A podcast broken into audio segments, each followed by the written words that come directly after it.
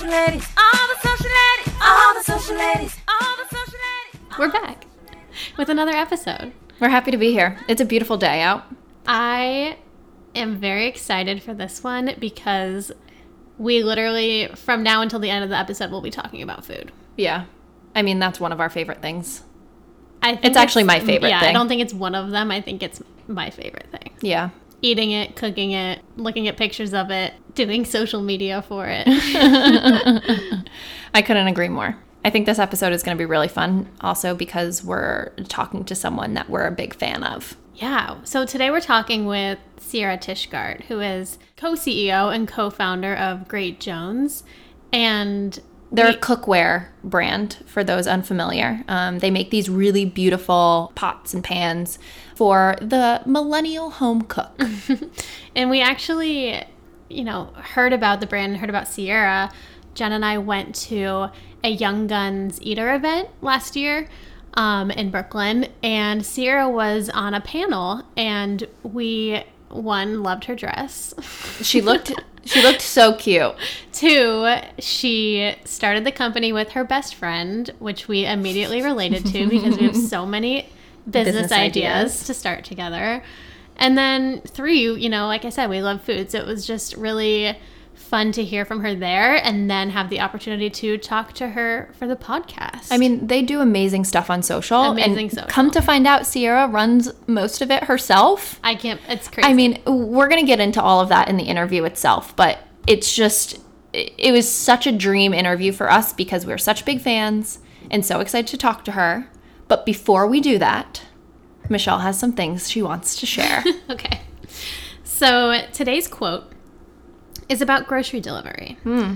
Um, as we know, everyone is ordering a lot of food right now, and we have clients who they, they're not even promoting their their grocery delivery services right now because it's literally all the time so hard to keep full. up. Yeah, yeah. Um, but grocery delivery services saw social media engagement soar more than 28,000% between March 1st and May 1st. I kind of look like that meme right now that it's the woman calculating all of those numbers and equations. Right. That's wild. Yeah. So Talkwalker, which is an international social media analytics firm, studied five grocery delivery services. So Instacart, Shipt, you know, Fresh Direct, Peapod, Walmart, and compared those engagement numbers, and it is insane. It's through the roof. Through the roof. Um, and going off of that, we're all ordering our groceries or getting our groceries somehow because we are all cooking so much at home. Are you going to prompt me to talk about sourdough starter again? You know, we, you haven't actually done that yet. My father has. I know. Hi, Dad. Okay, so I told you thing. you'd get a mention. Here's the thing it's sourdough starter, it's white claw slushies, Banana bread. banana bread, that Oh, coffee trend. The bagels. oh, they knew everything. The. Greek yogurt bagels. Oh my goodness. Well, so yeah, so it's it's funny because I read this article in Mm-hmm. the Atlantic. Okay. And it was all about food innovations that came from crises in the past. Sure. So whether it's like famine or war, there was something about Kraft mac and cheese sales going through the roof after the Great Depression because people were incorporating cheaper products into their diet. Right. But now it's not necessarily lack of product that's driving these like food innovations because now, you know, our shelves are stocked with everything we need now. There's not a food shortage in this country Well, flour. except for flour. But the coronavirus inspired recipes are more about stress relief than survival. So I have a quote. I'm ready for it. For the first time, for those who are at home and have the time and have money, they're experimenting. I'm curious to know will they want to continue that when social restrictions are lifted? And this is from Ashley Rose Young, who is the historian of the American Food History Project at the Smithsonian National Museum What a cool job. of American history. Very cool job. But it's it's true. It's like like you said that that coffee with the the froth Yeah, how did we decide it's pronounced? dalgona. Yes, you're right. You're right. You know, there's all these trends and with social media people are sharing so much content of what they're cooking. I mean, everyone was already sharing their spicy rigatoni or their, you know, artisanal pizza photo.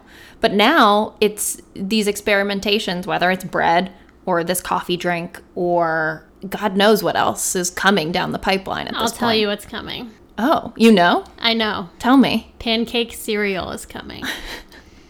Do we really think that's a trend?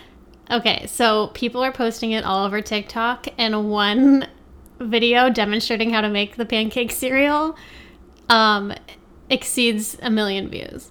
Okay, rather than making multiple large pancakes, the process consists of cooking multiple tiny pancake droplets. Right. The recipe itself is the same ingredients as a regular pancake. Pancake is it poured into a squeeze bottle. Tell me how it's served. That's what I want to know. getting there. it's served in a bowl, like a cereal bowl. This one that I'm looking at has mini pancakes with bananas and chocolate drizzled all over it. So, no, okay. So I guess the answer is no one is putting milk in it. Why is it called pancake cereal? Why isn't it I think just like silver dollar pancakes are a thing? Is this like a penny pancake? Why can't we call them penny pancakes? Is this the meme? Is this what you're suggesting Yeah, is no, the this meme? is the meme this week. Is the pancake cereal? Let's try to make it. I'm gonna actually put it in a bowl and pour milk over it because I think if you're gonna call it pancake cereal, you can't have cereal without milk. And then we're gonna post that as our meme. I wonder if Sierra has made pancake cereal yet.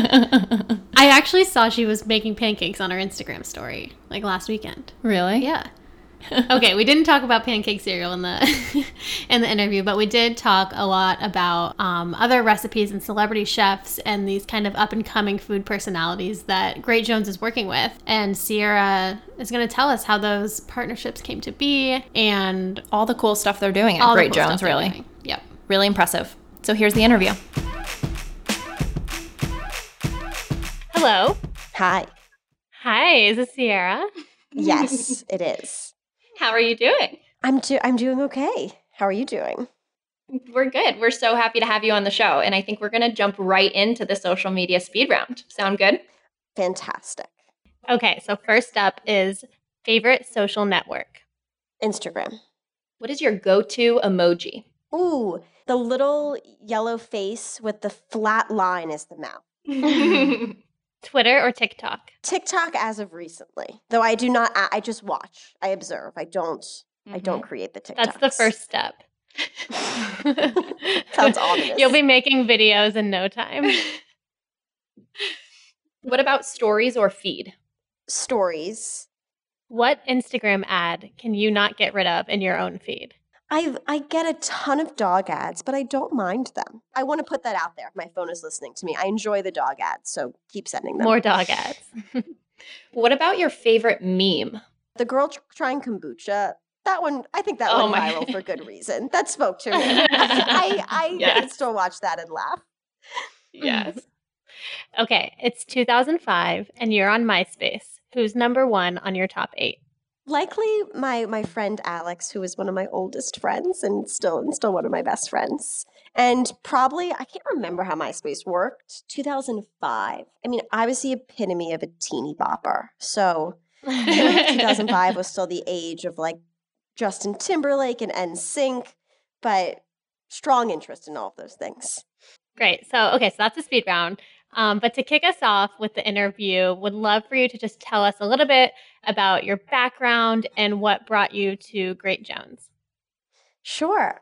Prior to Great Jones, I worked as a journalist. I started my career at Teen Vogue, and then I spent five years at New York Magazine working as a food and restaurant writer and editor, which was as fun of a job as Dream it job. sounds. I had, I felt like I had the keys to New York City. I just, I went around eating at restaurants, interviewing chefs, immersed in the food world. But five years in, uh, I started feeling like I was getting a little bit older. I wanted to take my own home cooking more seriously. I really wanted to get more confident in my kitchen. And the first step for me was that I knew I needed new pots and pans. I had hand me downs and they were Teflon and chipping and ugly and ugh. And I asked friends who were chefs, friends who had written cookbooks, you know, my my network in the food world, hey, what should I what should I get?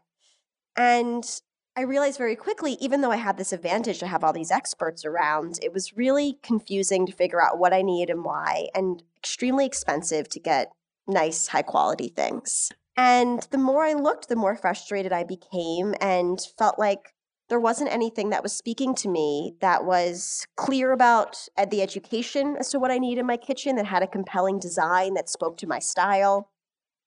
And I just felt like there was such an opportunity for this to be modernized in, in every way.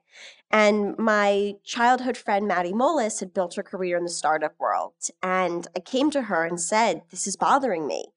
And she was, she'd had the same experience trying to find cookware herself. And we both became really energized and decided to start pursuing this. That's amazing. I I feel like a lot of these startups come from the seed of like there wasn't something that filled my needs. Like I even think Mhm. about hearing the story about how away suitcases start. It's Right. like when you're traveling and you, you have this need for s- that thing you don't have, so why not create it on your own? So I love love hearing that. I think this is also where a lot of female entrepreneurs have thrived. Like, Yeah. Yeah. you know, taking taking those, taking your personal problems seriously and analyzing them and then validating if you're the only one who's experienced something like that. More broadly, I was seeing food and cooking explode as a cultural force. And Mhm. You know, was the, looking at the rise of, of Bon Appetit and, and Alison Roman and these people who were starting to pay attention to what you were cooking at home, even more than what you were eating at restaurants. And Mhm. I felt like the process of buying cookware was so detached from the joy of that. And there was there was a real opportunity to not just modernize on the designs themselves, but create a community and support system around them. Right. You have to tell us a little bit more about what it's like running a business with your best friend or even starting a business with such a dear friend because Michelle and I talk about this all the time. We have tons of ideas. we have so many ideas, but we just don't know where to start. And everyone is like, don't go into business with your friends. So I need your advice. starting a company and running a company is one of the hardest things and you want people around you who you trust and who have complementary skill sets mm-hmm. and i feel that that if you set that up and you communicate about that and you really recognize that this is a relationship that takes a lot of work and will take different shapes over time you know how it looks like when you're building something looks different when you're running it and Mhm. and really you know ensuring that you have that communication throughout and Yeah. and while this is somebody who you're very close with personally this is you know this is this is one of the most intense relationships you'll have with a partner and Mhm. and really being being aware of that going in i think will help are you are you ready, Jen? I think so. I hope so. I mean, I think the podcast is a good start.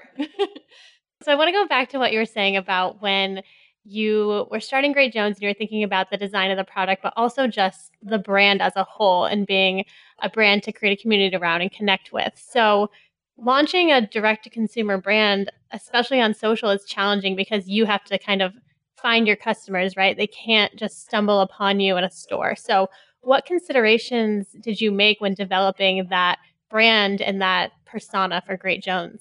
i wanted great jones to feel really warm that's the word and joyful Mhm. i kept coming back to those words i thought about the you know the friend that i text when i want cooking advice my my friend Jessica Koslow who owns a restaurant called Sqirl in LA. I remember when my now husband's family was coming over and decided I wanted to cook from them, and I was so nervous. And I said, Jessica, I just want a roasted chicken. Like, there's a million roast chicken recipes. What do I need? How do I do this? This was many years ago, and that sense of warmth and comfort um, was really important to me from a tone perspective. That we recognize that cooking, I think, like a lot of activities that millennials take on, things get professionalized very quickly. And especially going off the rise of the celebrity chef moment, I felt like people, Mhm. myself included, only thought you were cooking if you were roasting a whole lamb shoulder or making a bo ssam or it was this big, beautiful project. And my cooking often looks like me making an omelet in my pajamas. And I wanted to it really does. I mean, like, and I, I really wanted wanted Great Jones as a company to to to validate that is that's cooking. That's that's better than me ordering pizza. And and this cooking doesn't have to be this competitive sport. Um, making the barrier to entry feel feel much more welcoming and easier, and then allowing you to build upon your skills from there. I feel like Great Jones has such a large and uh, committed social audience and social following. And clients ask us all the time, they always say, I want more followers. How do we get more followers? And our answer is always that you have to create that good content that they can connect with.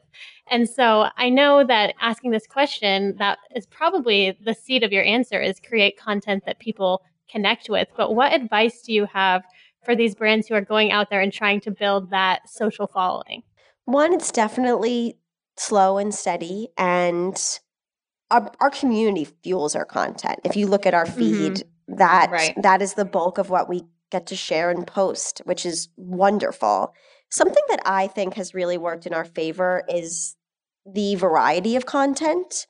I know, you know, in a lot of parts of the business, like you know, there's a lot of like brand focus, and I see all these brands. You know, it's it's nice to have it's not it's important to have tight branding, and of course, people know know a brand when you see it. But actually, our social is the time to be playful and to try things out. We're not precious with it, and as as like a kind of recovering perfectionist, that initially that was uncomfortable to me. Right. I can imagine. Brands these days launch like fully incubated. I mean, ours included. Like, there's mm-hmm. not Right. everything comes out very polished and i think it's remember it's important to remember for social that that is not always the key to success and sometimes i see these other brands so tight in their branding and i think you know it's it's worked in our favor to be a little bit looser One of the things that we've noticed is these content series that that you've really amplified across the platforms. So, I mean, we're thinking about hashtag kitchen study or the great ones, and then there's the screenshots of reviews or the magnets on the fridge. How do you how do you really eh, continue to innovate and come up with new ideas there? And we also kind of want to know how you're scaling production of that. I feel like it's hard to come up with these ideas um, and then act on them sometimes. yeah thank thank you for recognizing that i manage our social myself which is a really fun and interesting way to connect with consumers directly but it's Mhm. really a group effort in terms of our ideas. For example, the cooking classes we have on Instagram stories every day. Courtney on our team takes the lead on booking those and you know she's really producing those stories. The brainstorming of the ideas comes from everyone and Mhm. it's really interesting and sometimes surprising to see what works and that that just fuels the flexibility. To give a specific example, I recently posted this very odd recipe from Cher that was in a 1970s cookbook. Yes, and we it- saw We saw, of we loved it. It's kind of gone viral for us. It's like one of our top posts. I po- you know I posted a a painting of butter, like a like a Renaissance painting. That did very well for us. It's and and you know that's those things are surprising. You know, we we we have a sense of the general like food porny, beautiful Duchess shot that we know does well. Mm-hmm. Um, but it's really being playful, and sometimes the ideas just come from something odd in my own head or someone from the team, and and we try it out. That's so fun. I love that you run it yourself. I, I would not have guessed yeah, that, but I'm even? I am like so much more impressed now. Oh, that's nice. um, so you were talking about the daily cooking show takeovers that you're doing right now on Instagram. And personally, my favorite accounts to follow are food accounts. And I've noticed a ton of crossover with just people I follow, um, whether that be like food writers like Molly Baz or chefs, uh, Greg from Olmsted. Olmsted is one of our favorite restaurants around the corner from us. And I see them tagging the Great Jones products in their posts, and then you reciprocating by um, sharing that content as well. And I, I want to hear more about these relationships that you've formed with the food community and how that's helped you establish the brand and the credibility. Some of these relationships, you know, come from my prior work as a journalist. These chefs are people who, when we first launched, I said, "I want your feedback. You know, please Yeah. use these products." So that so that's been really nice to get there to get active feedback from the culinary community from the start. Molly is a new relationship. She actually wrote to me and said, "I'm excited about what you're doing. Let's that's talk." amazing. And that and that was so flattering and wonderful. And you know, for us, I think I think what from day one, I knew that we didn't want to just show pots and pans or pans and Mhm. pans even. We really wanted to zoom out and talk about why people cook, not just how.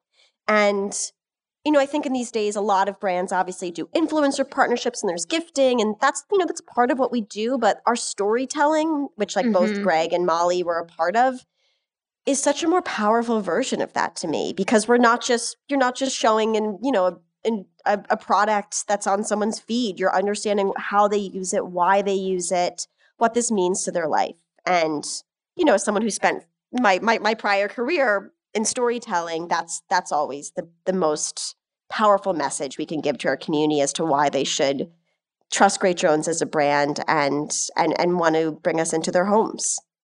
That makes so much sense to me, especially when we look at the all these buy now messages, everything that's direct response, it's kind of like being pushed down consumers' throats. And one of the things that we know as marketers is that does drive business at the end of the day. But based on our observations, we can really tell Great Jones has found the balance between the brand and buying. So, what specific types of tips? How do you find that balance? How do you find that balance? Yeah, I guess that's really the question. Yeah. What is the balance between brand and buy? I mean, one, this is where there's organic social and then there's paid performance social and, and, and ads. And, you know, they, they, they Mhm. serve different purposes and recognizing that the main goal of everything we post for organic social is to speak to our values as a brand and our community. And, you know, there, there are certain there are certain extensions of that that of course tie into conversion. I would say like giveaways have that in mind as it's a way Mhm. to like Yeah. get new audiences and, and and get new people in the fold. Other marketing activities are much more conversion focused than organic social for us. We want everything to speak to the brand, but emails are, are much more focused on what is the conversion, what is the revenue. And and I think it's really important, like anything, to set up goals and and channels have different goals. They should all speak to each other. Like it would be very jarring if you saw a Great Jones paid ad that looked like so different from our style or like Right. had a message Right. that was so not in touch. So I think being conscious of the different goals for these channels, but knowing that they all have to speak to each other in some way and, and be consistent. I think that's great. And I notice even on your organic posts that they're all shoppable.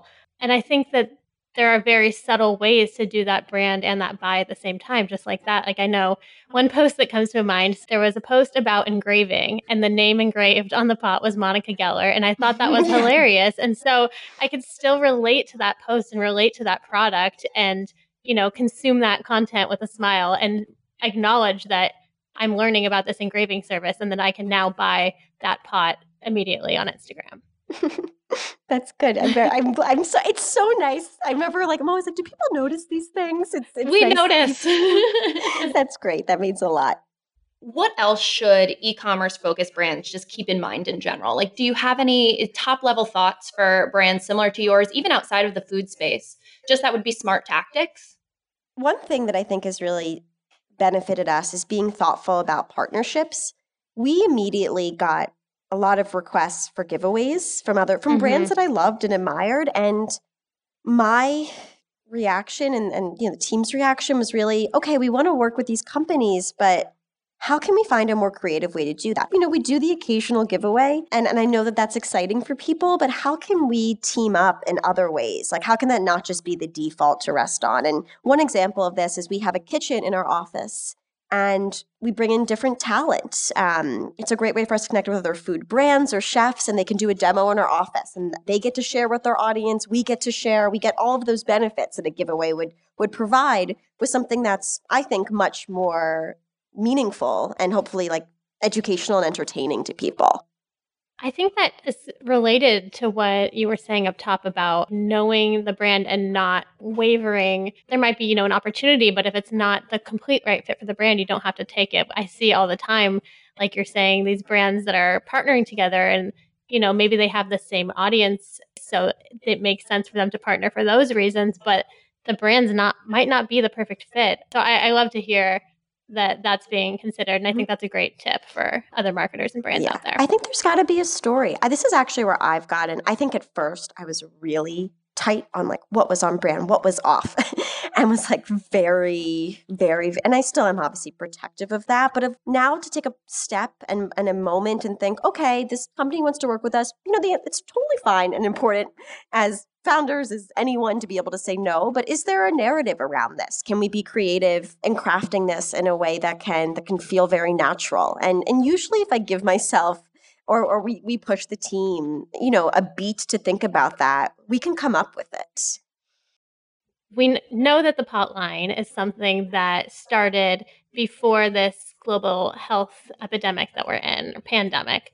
Um, but tell us a little bit about this Potline and how you're supporting your customers during this tricky time. we launched potline back in june of 2019 It is the brainchild of Gabby Skelzo, who runs our customer experience. And we've always encouraged people to write into our inbox, not just with, like, where's my package, but what should I make for dinner tonight? And it has been, it's been really a powerful tool for us to say we want to break down barriers to cooking. And one of them is, yes, finding the right mm-hmm. products, but another is you walking home or now looking in your pantry and feeling uninspired and wanting someone to cut, you know, as I spoke about before, wanting somebody to cut through the hundreds of roast chicken recipes in the internet and just tell you what they recommend in like real language that you can understand. And we've leveraged that right now in the time of quarantine to extend our hours so we can be there all day for people. This is not an automated Mhm. service. It's really our team fielding these questions and and the it's open to all and it's free you don't have to be a great jones customer and it's it's great to see the support that that can provide for people especially during a hard time That's amazing. So I have one final question to close this out. You mentioned at the top um, Alison Roman, and I need to know if you've made the shallot oh pasta. I, I i've made many of her recipes and i think she is ex- extraordinarily talented and worthy of all of the praise she gets um, but i've not made that recipe we we made it our first week in quarantine. It was so good. it's, it's definitely Yeah, on my list yeah.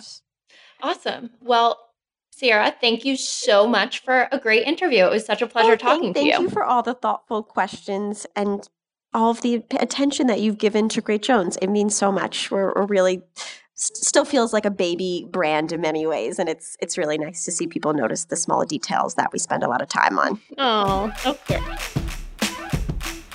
I'm obsessed with her. Yeah. Did you know I was going to say that? No, but I believe it.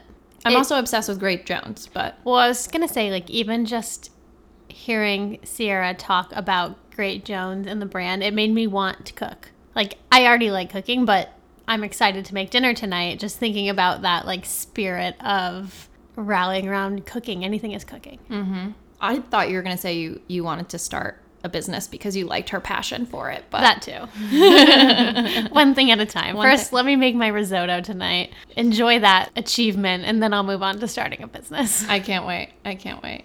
Okay, the social media account we want you to follow this week is Resy. Mm. You know, the app you use to make reservations. It's so funny that we're calling attention to this right now when you can't make reservations. Right. Well, and that's why I'm so impressed is because they very well could kind of go dark right now. Right. Or they could post, you know, can't wait till we can all eat together again. But they're really creating content that is like supporting these small local restaurants, but also just playing into the conversations we're all talking about. So, what I mean by that is one post that I have up right now is Resy's suggested wine pairings for quarantine cooking. They have some of the things that we've talked about in this episode. For your homemade sourdough, a buttery Chardonnay, bread and butter, boom. For Alison Roman's stew, we talked about Alison Roman in this episode too, a sweet Riesling. It's just they're very clearly paying attention to the conversations happening this time. Yeah. And capitalizing on it in a way where it feels Right. purposeful. It's the listening and it's that sense of like nostalgia that they're giving people for eating out again. Eating out. Like yeah. there, there's one more post that I'll call out is um, this carousel here. That's what we miss the most, and it's some of our favorite things about dining. The Resy team is hoping to get back to soon. And it's very specific, like the salsa verde burrata at Estela, um, breaking the outer layer of the crispy jeweled rice. Wow. Having your server set down the humongous tie dye pizza at Rubirosa and thinking to yourself, how will we ever get through this? And then you do. Wow. I can't wait. Well, now I'm actually starving. Well, should we go eat dinner then? I think so. All right, let's clink our wine glasses and say cheers to another great episode. Okay. Cheers, everyone. All the social ladies, all the social ladies, all the social ladies, all the social ladies, all the social ladies, all the social ladies, all the social ladies. Now put your phones up.